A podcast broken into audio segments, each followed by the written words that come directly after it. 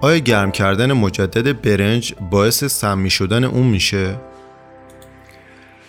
بیماران کلیوی چه مواد غذایی رو نباید مصرف کنند؟ سلام من صادق فرابخش هستم و این اولین اپیزود پادکست خبری علمی کست هست توی این پادکست من سعی می کنم به صورت روزانه یکی دو مورد از خبرهای علمی که بیشتر در حوزه سلامتی و پزشکی هستن رو براتون بخونم. پس لطفا با من همراه باشید.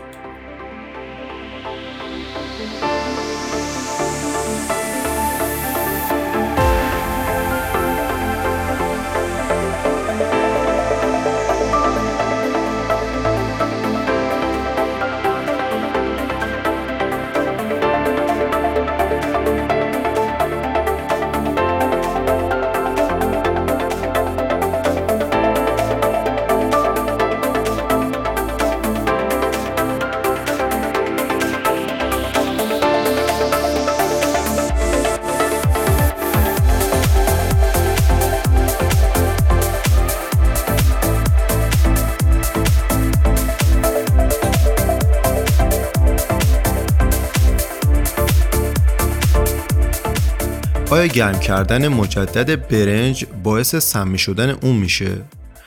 برنج به عنوان یکی از قوتهای غذایی اصلی ایرانی ها به شمار میره و به همین دلیل میزان مصرف اون در جامعه بسیار بالاست و در تمامی مراکز تهیه غذا و رستوران ها این محصول به عنوان ماده غذایی اصلی به شمار میره. به گزارش خبرنگار باشگاه خبرنگار جوان محمد جعفر دهزاد کارشناس ارشد تغذیه بالینی دانشکده تغذیه و علوم غذایی شیراز گفت درست است که گرم کردن مجدد برنج می‌تونه مسمومیت زا باشه اما این روند گرم کردن مجدد نیست که مشکل سازه بلکه روش نگهداری برنج که این خطر رو ایجاد می‌کنه. اون گفت لازم ابتدا با محدوده دمایی خطر آشنا بشیم. محدوده خطر غذایی یعنی محدوده دمایی که در اون باکتری ها قادر به رشد و تولید سم هستند این بازه دمایی بین 5 تا 60 درجه سانتیگراده. دهزاد ادامه داد. پس برای اینکه جلوی فعالیت باکتری ها گرفته بشه باید غذای پخته شده یا در دمای زیر 5 درجه یا بالای 60 درجه سانتیگراد به عنوان منطقه امن قرار بگیره.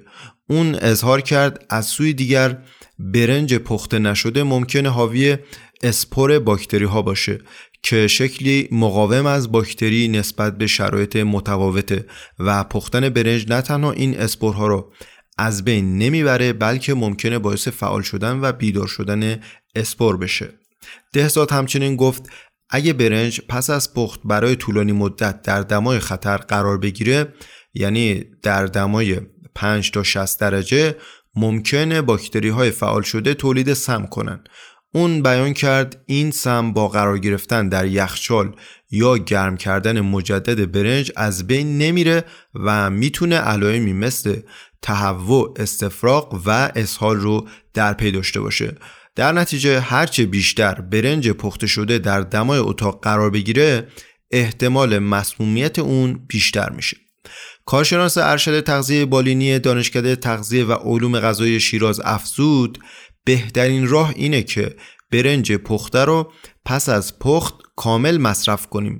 اما چنانچه مقداری برنج باقی موند لازم اون رو در محیط یخچال سرد نگه داریم. حالت ایدئال رسیدن به دمای زیر 5 درجه بین یک تا دو ساعته. اون تصریح کرد همچنین اگه لازمه به دلایلی برنج پخته رو نگهداری کنیم یا در سلف سرویس ها و رستوران ها که فرایند پخش غذا طولانی است باید برنج در حین پخش در دمای بالای 60 درجه باقی بمونه.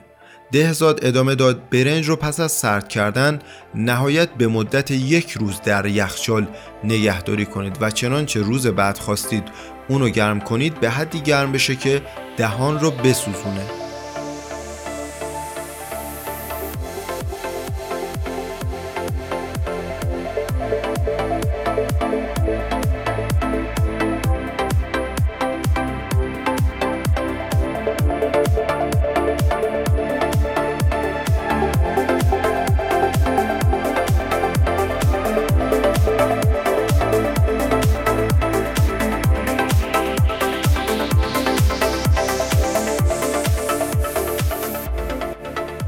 خب خبر بعدی. بیماران کلیوی چه مواد غذایی رو نباید مصرف کنند؟ دانشمندان میگن به دلیل محدودیت هایی که بیماران کلیوی دارند باید از رژیم غذایی خاصی پیروی کنند. به گزارش خبرنگار حوزه کلینیک گروه علمی پزشکی باشگاه خبرنگاران جوان به نقل از هلس آنلاین کلیه ها اندام های لوبیایی شکل هستند. که کارکردی ویژه در بدن دارند اونها وظیفه تصفیه خون دفع مواد زائد تولید هورمون ایجاد تعادل در مواد معدنی و تعادل در مایعات بدن رو به عهده دارند عوامل خطرآفرین بسیاری وجود دارند که می‌تونن منجر به بیماری های مربوط به کلیه بشن. رایشترین این عوامل شامل دیابت کنترل نشده و فشار خون بالاست. اعتیاد به مصرف مشروبات الکلی، بیماری های قلبی، هپاتیت C و ایدز از دیگر عواملی است که می‌تونه باعث به خطر افتادن سلامت کلیه ها بشه. کسانی که دچار بیماری های کلیوی هستند باید از رژیم های غذایی خاصی پیروی کنند. به عنوان مثال محدودیت های غذایی به میزان پیشرفتگی بیماری کلیوی افراد بستگی داره. کسانی که در مراحل اولیه یک بیماری مزمن کلیوی قرار دارند باید از رژیم غذایی متفاوتتری نسبت به افرادی که دچار از کار افتادگی کلیه شدن پیروی کنند. این افراد باید به میزان زیادی از رژیم غذایی کلیه دوست پیروی کنند که منجر به افزایش مواد شیمیایی خاص در خون نشه. برای مثال افرادی که دچار بیماری های مزمن کلیوی هستند نمی‌تونن به صورت مناسب سودیوم اضافی یا فسفر رو از خونشون دفع کنند. به همین دلیل این افراد مستعد افزایش فشار خون هستند. از این رو باید رژیم غذایی کم نمک و کم سودیوم رو برگزینن. بر اساس برآورد دانشمندان بیماران کلیوی باید مصرف سودیوم و پتاسیم خودشون رو به کمتر از 2000 میلی گرم و مصرف فسفر رو به کمتر از 1000 میلی گرم کاهش بدن. به همین دلیل متخصصان تاکید دارند این افراد باید از مصرف نوشابه ها خودداری کنند.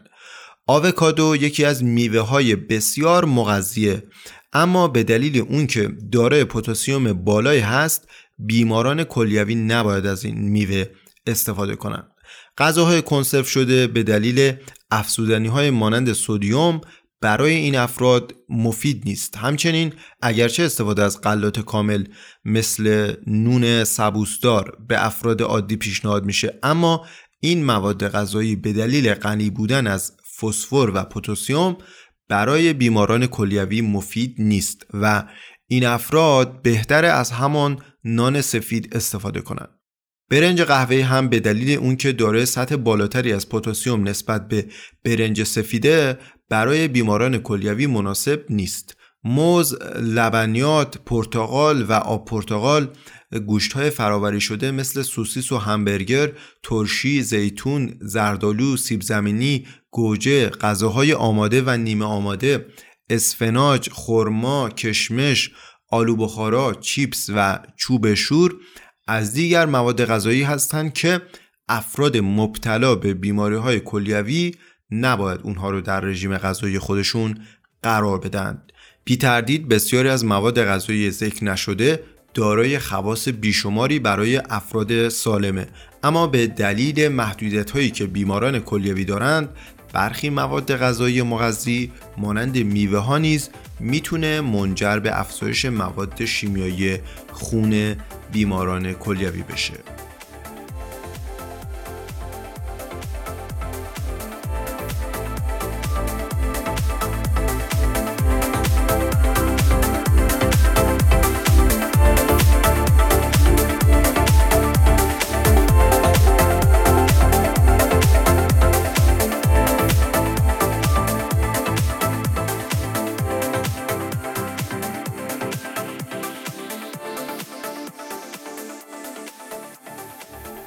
خب ممنونم که تا پایان همراه علمی کسب بودید. خوشحال میشم که نظرات و انتقادات و پیشنهاداتتون رو پایین این پادکست ذکر کنید. حتما از نظرات خوبتون استفاده خواهم کرد. متشکرم. خدا نگهدار.